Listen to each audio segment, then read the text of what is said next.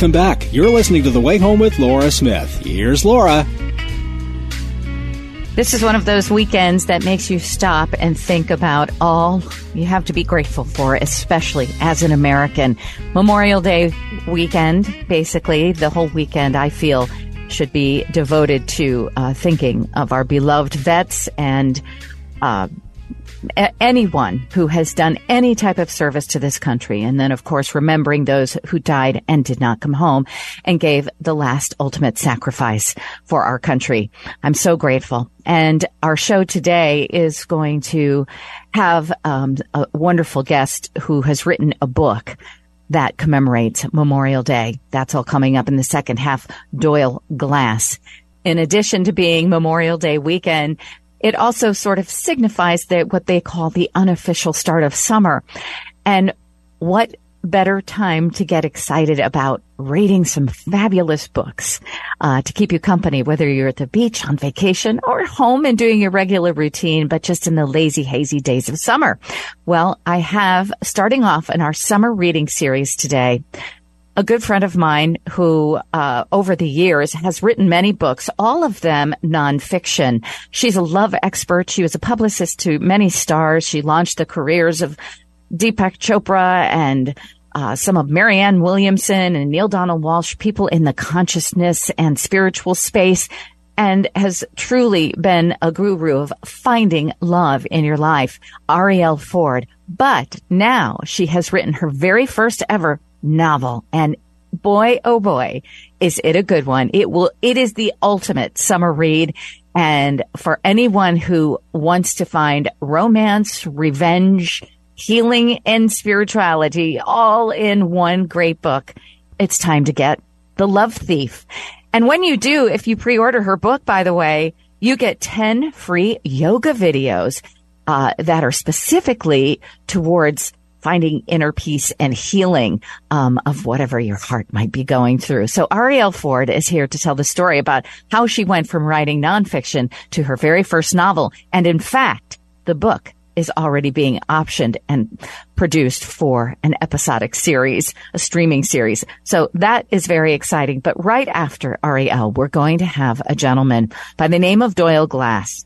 He has written, actually, he has uh, an updated version of his book called Swift Sword, which is the true story of the Marines of Mike 3-5 in Vietnam for September 1967. Now, Swift Sword included in its latest edition are 50 interviews with soldiers of Vietnam, veterans who came back and lived to tell some of the most horrific stories, but also stories of great valor. And for that, I think it's an absolute perfect summer read for us to truly think about those veterans of the Vietnam War, all veterans, of course, and all people that perished in the war. So Swift Sword, Doyle Glass coming up, and of course, good news at the end with Jim Cleefield.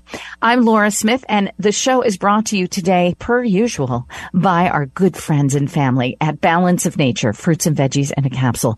Balance of Nature is one of those all-American companies as well. It is made here in America. They believe very strongly in the ab- the promise of America and all that is good and wonderful about our country. And they are doing so much at Balance of Nature, not only with uh, this product that is serving billions of fruits and vegetables across the planet, but they are also building a village to commemorate the United States. And we're going to have more news on that this year as it gets underway at, called Liberty Village. So Balance of Nature is where you go to find out about the fruits and veggies and the whole health system and also about the Liberty Village. And when you do order your fruits and vegetables, by all means, please put my name in the promo code L-A-U-R-A, Laura. That way they know that you heard it here on the way home. When we come back, our summer reading series begins with Arielle Ford and The Love Thief. Don't go away. It's Memorial Day weekend on the way home.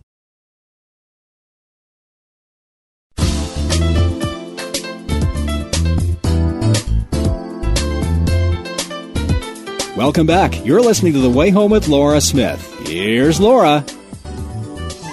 Oh, it was about 20 some years ago when I was at a bookstore. I think it was Barnes and Nobles. I was in New York and a book literally fell out of the shelf onto the floor that I had never seen before. And I looked at the cover and it said hot chocolate for the mystical soul on the cover. And I said, Oh my goodness, what is this? So I pick it up. I take it home. I start reading it and I read the whole thing in one sitting. I could not put it down. I said, who is this amazing woman who wrote this book? And honestly, it was probably in, you know, in the early 2000s or something.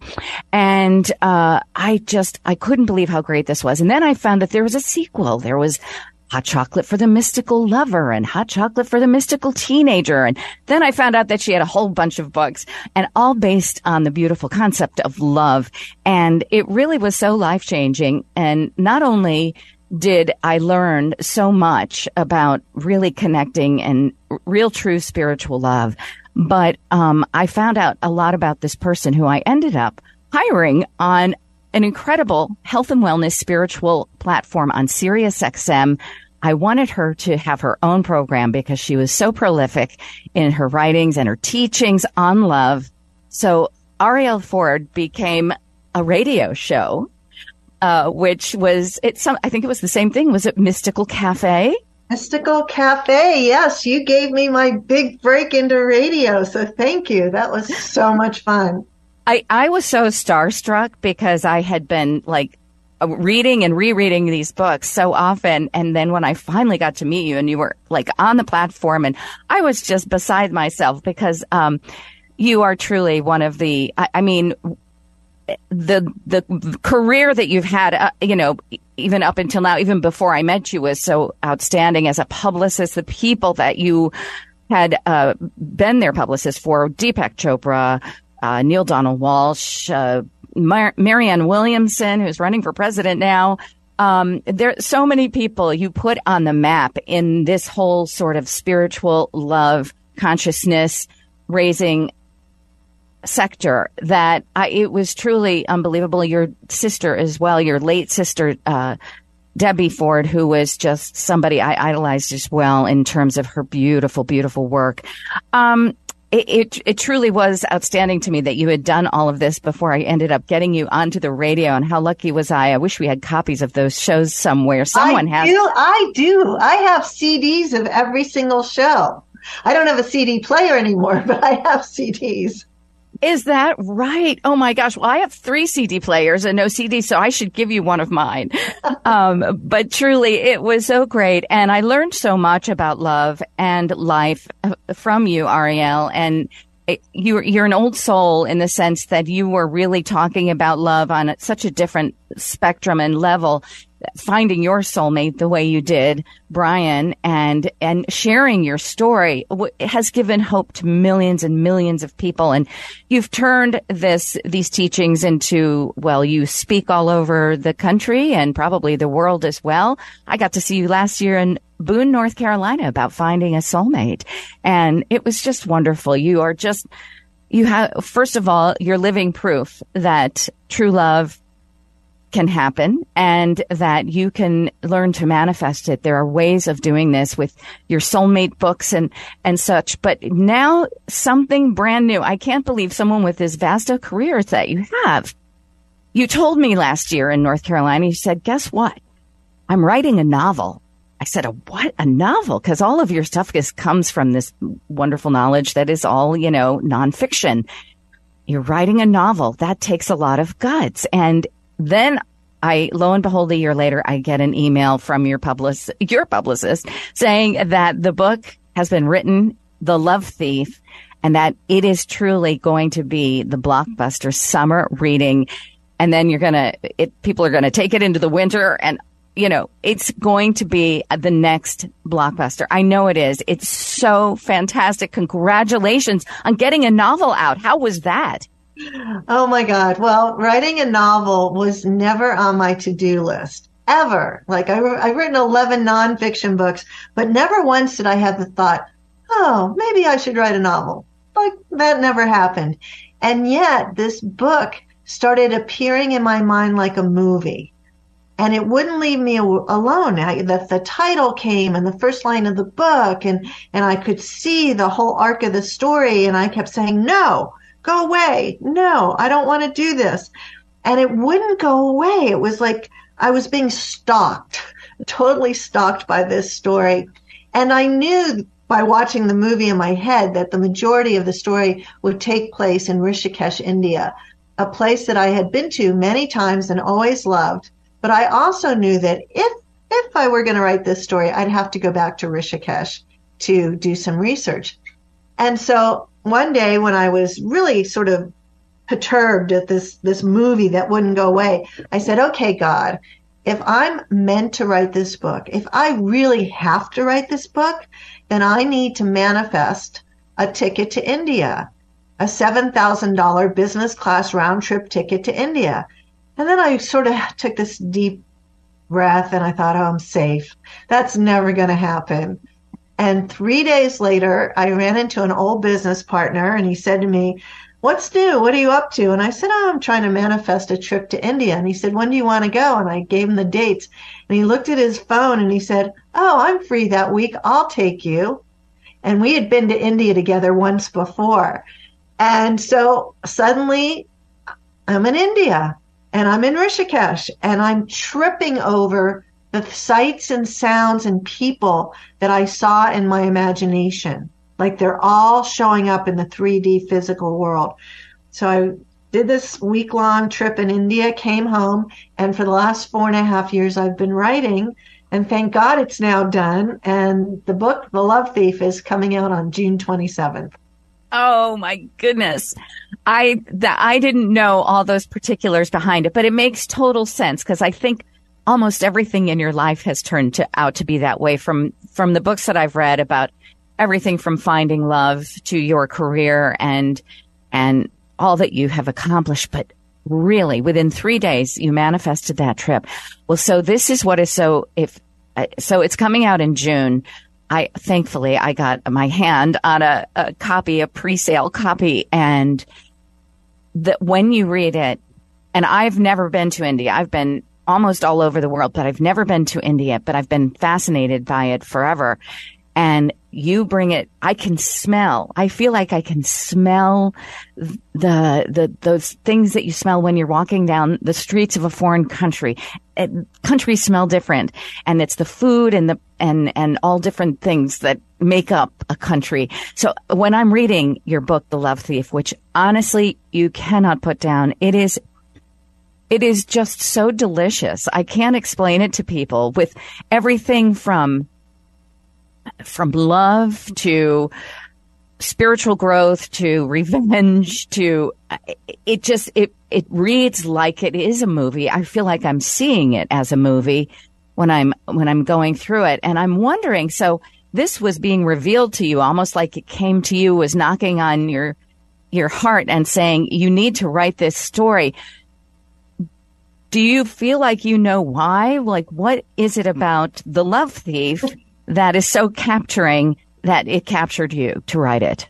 Oh you know it, it was inside of me kicking and screaming to get out.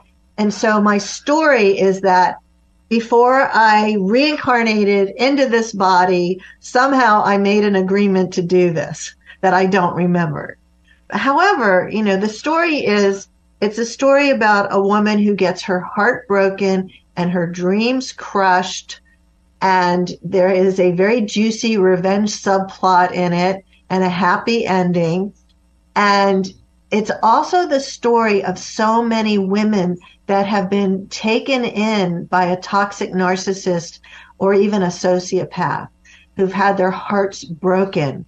I, I, can't tell you, almost every woman I know has had that experience at least once, if not twice.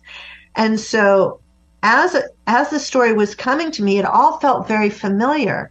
Now I had, as in my younger years, had an experience, but not to the degree that my protagonist has. You mm-hmm. know, this guy really ruined her life on every level. Um, and as I was writing it, I was sharing pages with some friends of mine. And then they would call me in tears, sobbing, Oh my God, you wrote this book for me. I lived this experience. I never felt like anybody could understand the level of rage and anger. And then I was in the deepest depths of depression and grief and sadness and, and the tragedy of betrayal of what they went through. So ultimately the story is, is really a way to heal from love gone bad. And healing from love gone bad is really hard to do. There's a woman named Dr. Helen Fisher who is the world's leading love anthropologist. And she has done research that has proven that overcoming a broken heart is harder than overcoming cocaine addiction. Wow. And what happens when you're in a relationship with a monster, toxic narcissist, they they actually prey on smart, successful, attractive women. So you never had a chance. They are charismatic. They're smart. They know how to wine and dine and romance you. And they do that until you're hooked, until you're now a junkie for their love.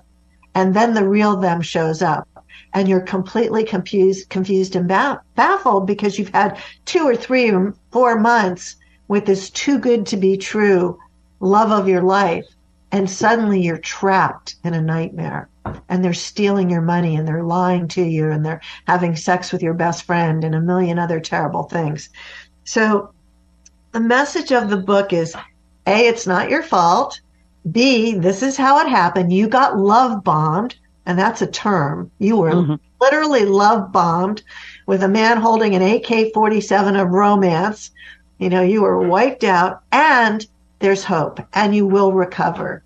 And here's how you do it. But that's sort of woven in through the back door of the book because mostly it's a romantic spiritual thriller. Uh, my producer in Hollywood calls it Eat, Pray, Love meets Dirty John. And that's really the best, shortest description of the love thief. It is. I was getting sort of reminiscence, remin, reminiscent of when I was reading. I was going. It sort of reminds me of Eat, Pray, Love, but this is way better than Eat, Pray, Love, and not not to you know uh, discourage anyone well, from you know, reading. Eat, Pray, Love did not have betrayal and revenge and right and all those sort of things in there, which you know, we have in equal parts in this book. The other thing the book has, which comes as a real surprise for people, are recipes because my protagonist is a chef and she ends up in India. Supposedly, she was not a seeker, she's not a believer. She went there to go to, to cooking school. And so some of the recipes that she learns, very traditional Indian home cooked stuff, are in the book as well. I absolutely love that. And, you know, you truly have a lot of experience with this because you have been in India so often. And I know that um, your favorite guru is mine that I met through you, um, Ammachi, and she is a backdrop of much of your life. Of she is just she's the hugging saint, she's the love guru, and she truly is a magical and beautiful, amazing, life transforming being. And I know that so much of your heart and your spiritual practice and a lot of what you have learned over the years has India as a backdrop. And I know it, it means so much to you. So when you portray that in the book, it feels so real. It really is coming from, I can smell the curry as I'm, as I'm reading it. It's just so incredible. And you know, the other thing, your protagonist being the chef, um, I think we all on some level have a, fascination with food. And it, food can be everything. It can be romantic. It can be, like you said, vengeful. It can be anything, but it, in, it, it's something that just kind of pulls you in. And this being India is, it makes it just really rich in terms of just all these exotic and things that you want to experience when you're reading a book. And Holly, your protagonist is really likable. She's somebody that you can relate to. She's not too perfect so that you're sitting there the whole time wishing, well, that wouldn't ever happen to me because I'm not that great. She's very, very, very real. I think a lot of people see themselves in her. She's a snarky girl. She's funny. she's funny. That's right. And she's, she's flawed, but beautiful at the same time. And just, I think we can all see ourselves in her to an extent. It's so it's just amazing that you listened, you heeded the call, you went, so you went to India, you got your, did all your research for the book. How long were you there that time? I was actually only there for um, a week. But fortunately, my former business partner ended up not going on the trip. So I, I was, had no distractions. I was able to really, you know, focus my full attention on what I needed to do there. And, and I had some mystical experiences of my own while I was there because I remember um, one day waking up and I was going to go into the main part of town of Rishikesh called Tapovan.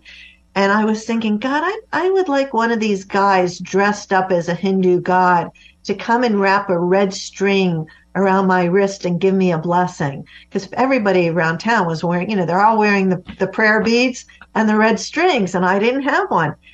Not two minutes later, there was a man painted up and dressed like Hanuman, the monkey god, oh. wrapping a red string around my wrist, you know. So, you know, the veils are thinner in India. Manifestation happens faster. I was on a trip there with Deepak Chopra once, and we were about to do this crazy ritual. It was the full moon of Pongal, and we were in South India at um, Ramana Maharshi's ashram and we were going to circumambulate, walk around for 11 miles, walk mm-hmm. around the mountain with a half million pilgrims doing this sacred full moon ceremony. And as we were about to start the walk, he looked at me with this, this funny grin on his face and he said, in India, spirit is not hard to find. It's impossible to avoid. And that's what happens in India. Yeah, absolutely. Oh my gosh, what an incredible experience. But again, that's the, that's the, what you feel weaved throughout the whole book, The Love Thief. I love the, um, I just love the title too. It's, it's so fun because it, it's, it, it has the mystery in there. It has the, that sense of, um, you know, you don't think of yourself as being a vengeful person or wanting to be, you know, you want to be, you know, a good person and, and very, uh, forgiving, you know, a lot of the, the Christian, you know, Judeo-Christian ways are of that. But, you know, it, for some reason, it really helps in this book get you through to the next place, to the next chapter. And it's, and it's funny too, the way you have woven it in there. I think because most of us never really do, we don't get revenge, you know, so to kind of see somebody else go through it within a book and it, it's safe and it's cathartic at the same time. But well, it's just, yeah, the, the, other thing, Laura, though, is that the, if, if the word revenge really plugs you in, just think of it as karma, right? Right. That's right. right. You know, karma, you get in the book, you get to witness karma in action. The monster gets what he deserves. And yes, the protagonist gets to help along. She has a choice to help or not help, but she doesn't do anything illegal or immoral. and that's crucial for it as well, I think. It, this is going to be so huge. Now, when I said I read it, I kept seeing it as a movie. You actually have some other potential plans for it, right? Yeah, there's a woman in Hollywood who's made a lot of big movies. She she made the uh, Austin Power films and Bad Moms and Johnny Depp and Alice Through the Looking Glass. And she saw the early pages and she's going to turn it into a limited streaming series at some point. I don't know when because there's a writer's strike on right now. So it's not imminent, but she's been committed to it since, you know, the first year I started writing. Oh my goodness. And so has she read the whole thing now? Yeah. Oh yes. She's seen every she's seen every iteration of the book. yes. And so I'm sure you can't divulge like who you would who you would think or pick as your protagonist to play Holly if if it were a show. Yeah, no, I I will leave that to the casting directors, you know. I mean, I have somebody in mind for the monster, but he's you know, who knows? Those things, they won't be left up to me. By the time everything gets signed and done, I will not have final say. But as long as they stay true to the story, I'll be happy. And of course, as long as they're very good actors and actresses that can go through the depth and range of emotion that my characters go through, because there's, there's a lot of heavy stuff that goes on. It is. It's super wonderful. The Love Thief. Now, I know that at one point you had this sort of offer if people were pre-ordering the book for some type of yoga series yes. to go with it. What a, a great yeah. idea. Yeah. Is if you go to happening? the Yeah, if you go to thelovethief.com and you pre-order the book, you get 10 videos to download, each one taught by one of the world's top yoga instructors. So I gave each of them an emotion to then demonstrate the yogic philosophy and poses to heal anger, guilt, betrayal, grief, um, you know, connecting with the divine. So there are these 10 great videos and you can have them for free instantly if you go to thelovethief.com and pre-order. That is so great. I, I, it makes me want to also get those recipes and, and, and be able to start, you know, cooking them already. Um, thelovethief.com. What a great idea. Get the, the yoga, uh, videos as well. Your sister Debbie Ford was, uh, really such a, a, a proponent and a very well known person in the space of consciousness and, and, and healing work, self healing work and now in the great beyond. Do you feel like she has anything to do with this book getting done? Everything, everything to do it. She talks to me all the time. You know, uh, she definitely has been whispering in my ear. She totally gave me the first line of the book, which was, My mother was right, which sets the stage for the whole thing. So, yeah, De- Debbie's definitely had her hand in this. Um, you know, she's even though they say she's dead, for me, she's very much alive. She doesn't have a physical body, but she's around all the time. And I hear from people that I don't know saying, Oh, your sister came to me in a dream. Your sister whispered in my ear. I said, Well, you better pay attention and listen because she's pretty smart. She was she is so very smart and so very wonderful and beautiful. But Arielle, she's also very proud of you because The Love Thief is absolutely perfect. And it's going to be the best summer book. So I'm going to kick off a summer series on my show here on the way home and The Love Thief is going to be the one to, to be the first book highlighted. And I'm oh, so great. Yeah. Thank you so much. For writing. I just have to tell you one really funny thing that happened when I, I had an original title before The Love Thief. And then when The Love Thief came to me, I thought, God, that's really good. And it was midnight and I was looking out the window. There was the dark ocean and the dark sky. And I said, okay, Debbie, if the love thief is the final title, send me a sign. And in that instant, I saw a falling star. Aha. Uh-huh. And there it is. The yeah. Love Thief. It's going to be way bigger than just your book and lots of, it could be the first in a whole long line of novels for Arielle Ford. You never know, right? I'm not even going to think about it right now. Just bask in the glory of this one. Congratulations to Thank you. And for everyone, go to thelovethief.com. Don't only pre-order the book. Of course, pre-order the book, but get the free videos as well, the yoga poses to help heal all sorts of things in your life. Arielle Ford, thank you once again for being on the show. You are a great light in the world. Thank you so much. Oh, thank you. Arielle Ford, everyone, and The Love Thief. You're listening to The Way Home. We'll be right back.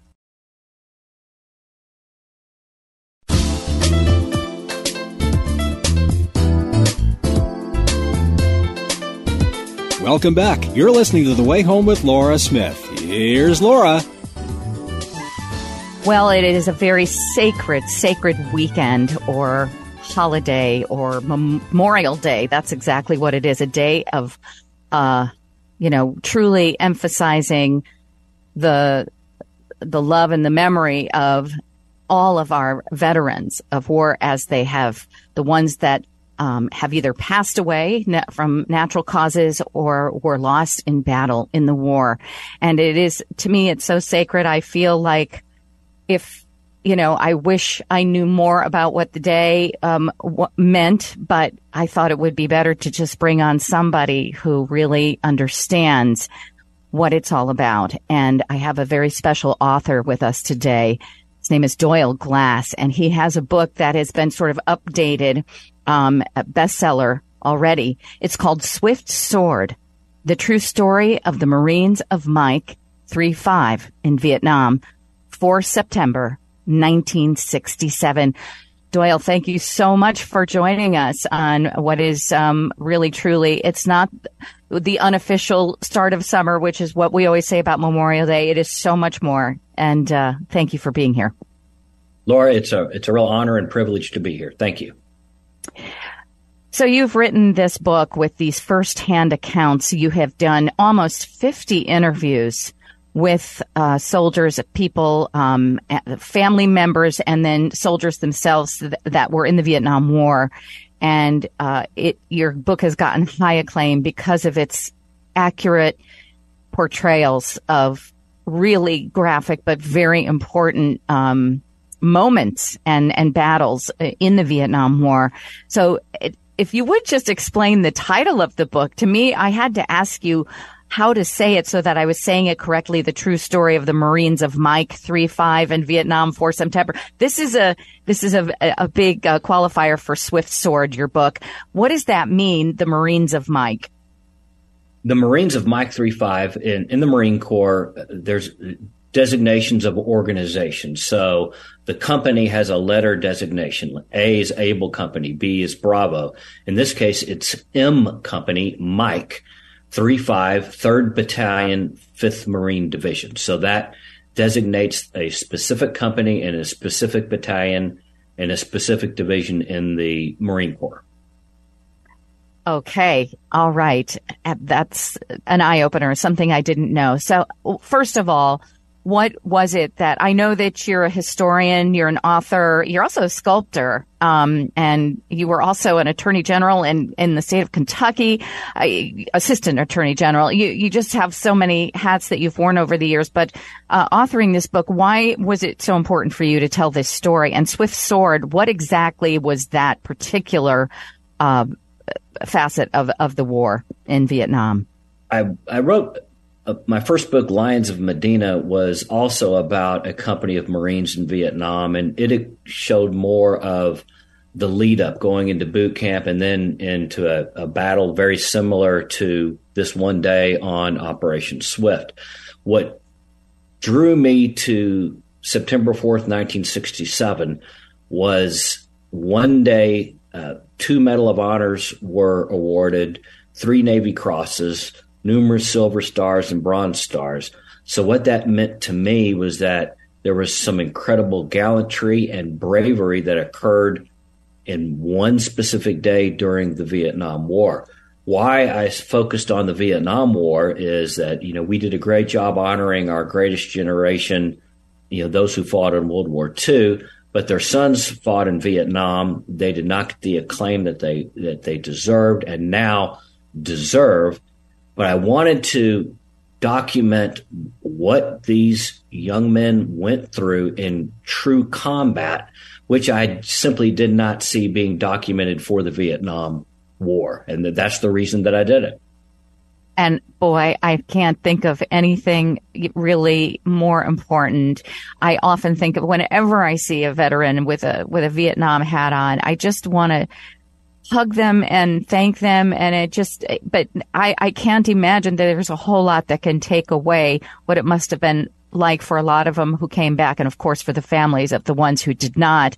But that war in particular, um, like you said, they didn't get the recognition in reading uh, certain aspects of your book, some of the the scenes that you set with these interviews that you did with these vets and what they went through. I mean, we're talking when I say graphic, I don't mean in the way that it's just gory or something. I mean, it gives you the pulse by pulse, second to second, uh, action that's going on and often through injuries and and all the tactical experiences and, and, and what they went through and just the horror and the drama of it all. And you wonder how anybody survived any of it.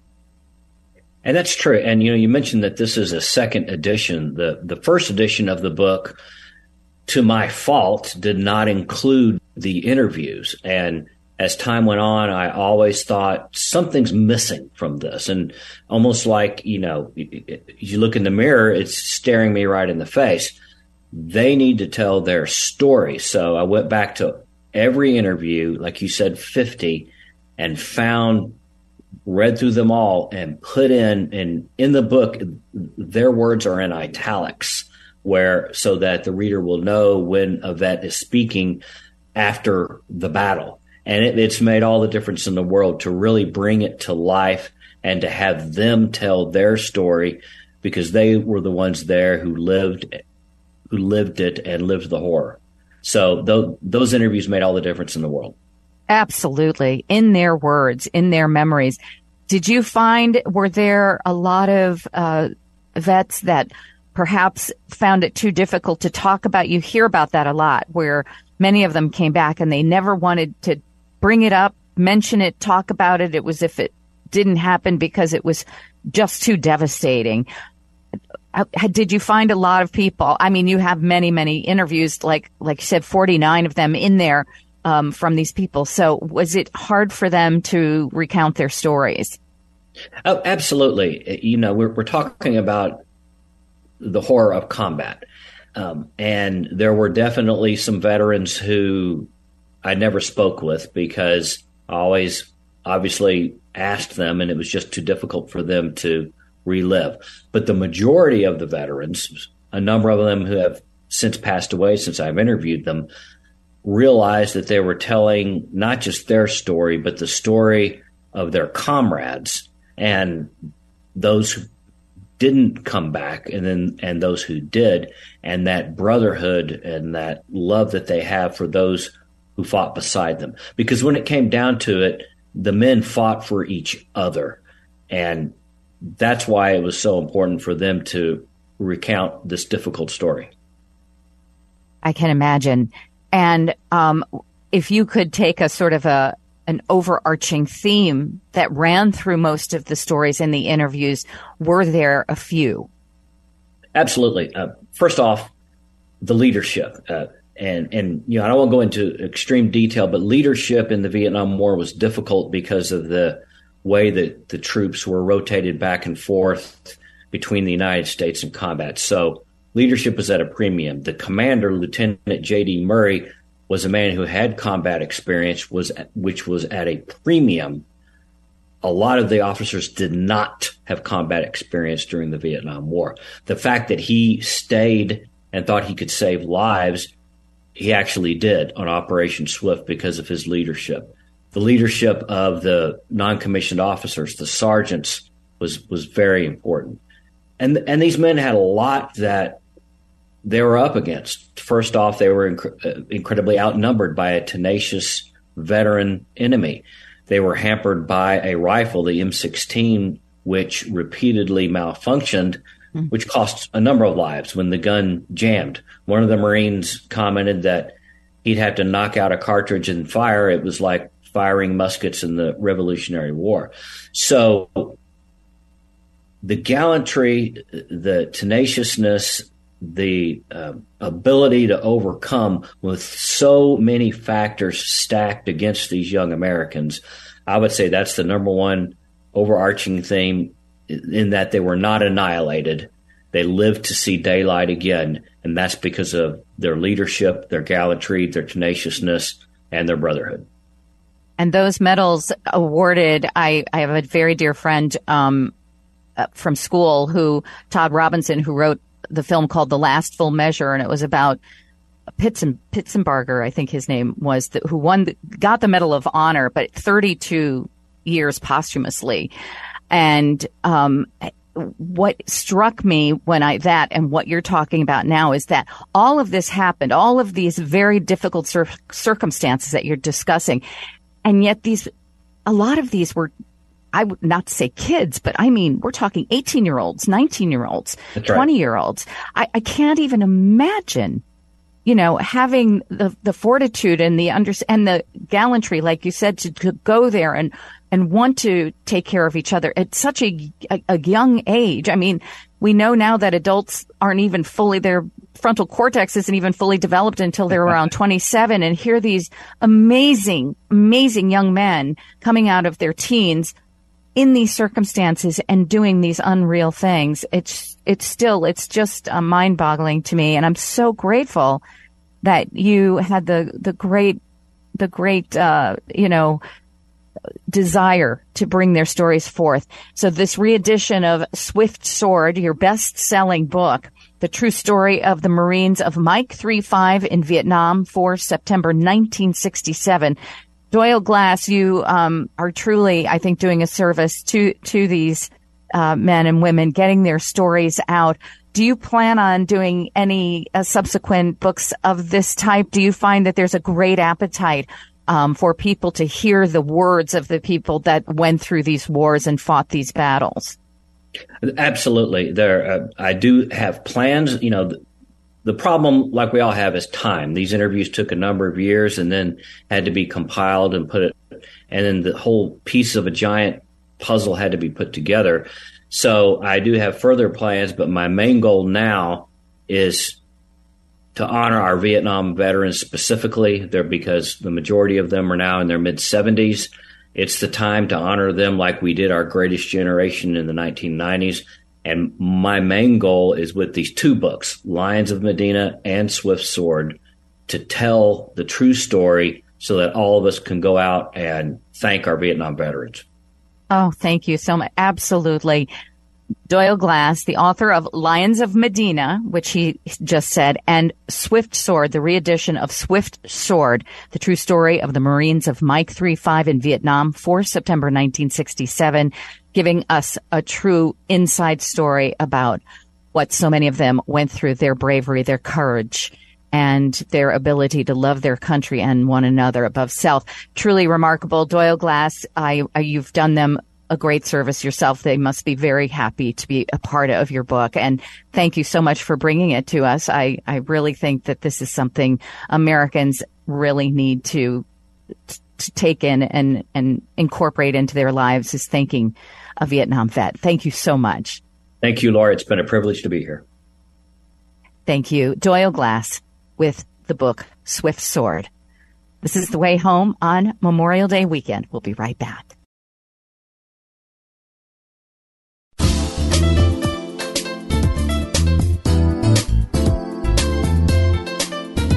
Welcome back. You're listening to The Way Home with Laura Smith. Here's Laura. Well, I am very inspired by these wonderful summer reading books. We had Swift Sword. We also had The Love Thief. And really, what, what is better than curling up with a good book, whether it's on your hammock, your porch, on the beach, or anywhere, uh, just to really set the tone for, you know, kind of taking it easy and getting lost in a great story. Well, Great stories is what Jim Cleefield's all about. He goes out there and he finds good news, and I love those stories all the time. So, Jim, it is Memorial Day weekend. Do you have something a little apropos? Oh, I think so. And I know you referenced LJ at the very beginning of the show. Uh, not only remembering those who gave their lives for this country on Memorial Day, but also specifically the veterans. And I'm glad you said that because this story, what really resonated with me, not just about helping veterans, those who were able to come home from combat that may have done several tours of service and trying to get back into civilian life, but really what really resonated with me with this story is where they're getting the help from. And it's a subject I love to talk about on this show. Of course, our four-legged friends, those wonderful dogs, in this case, service dogs, like therapy dogs.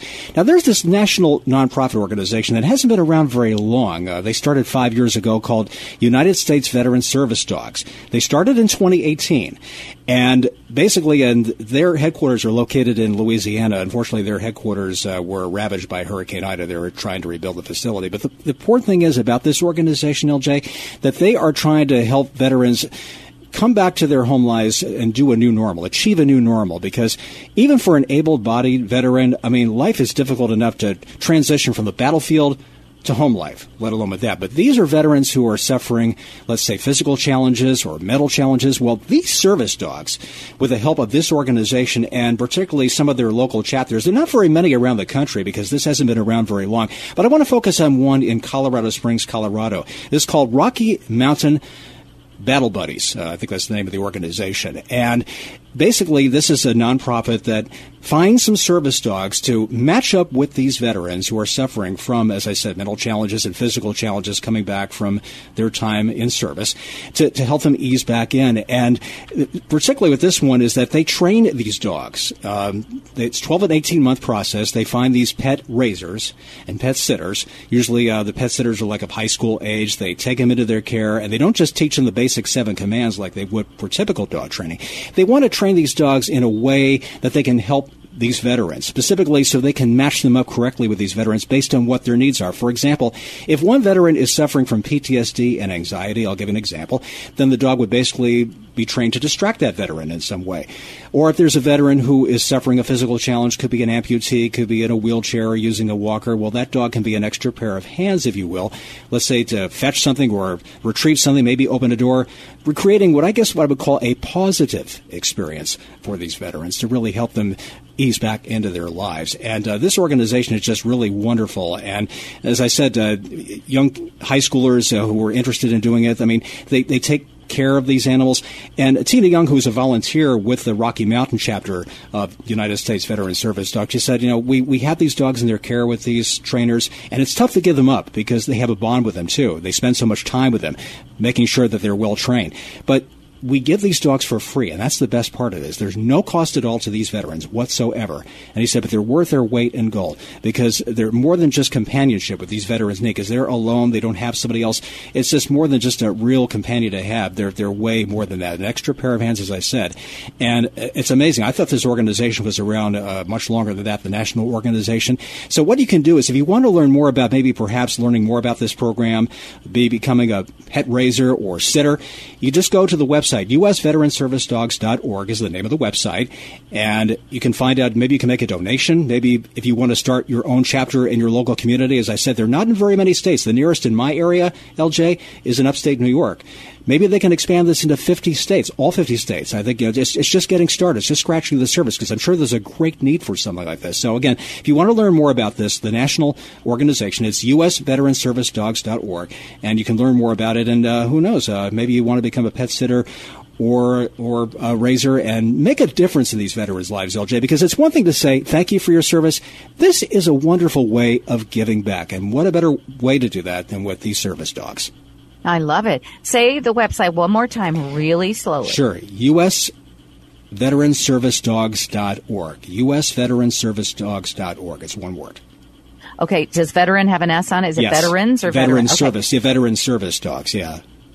okay. U.S. Veterans Service well, the acronym dogs. would be USVSD, right? USVSD.org is another one. All right. Wonderful stuff. I, it's, boy, what could be better?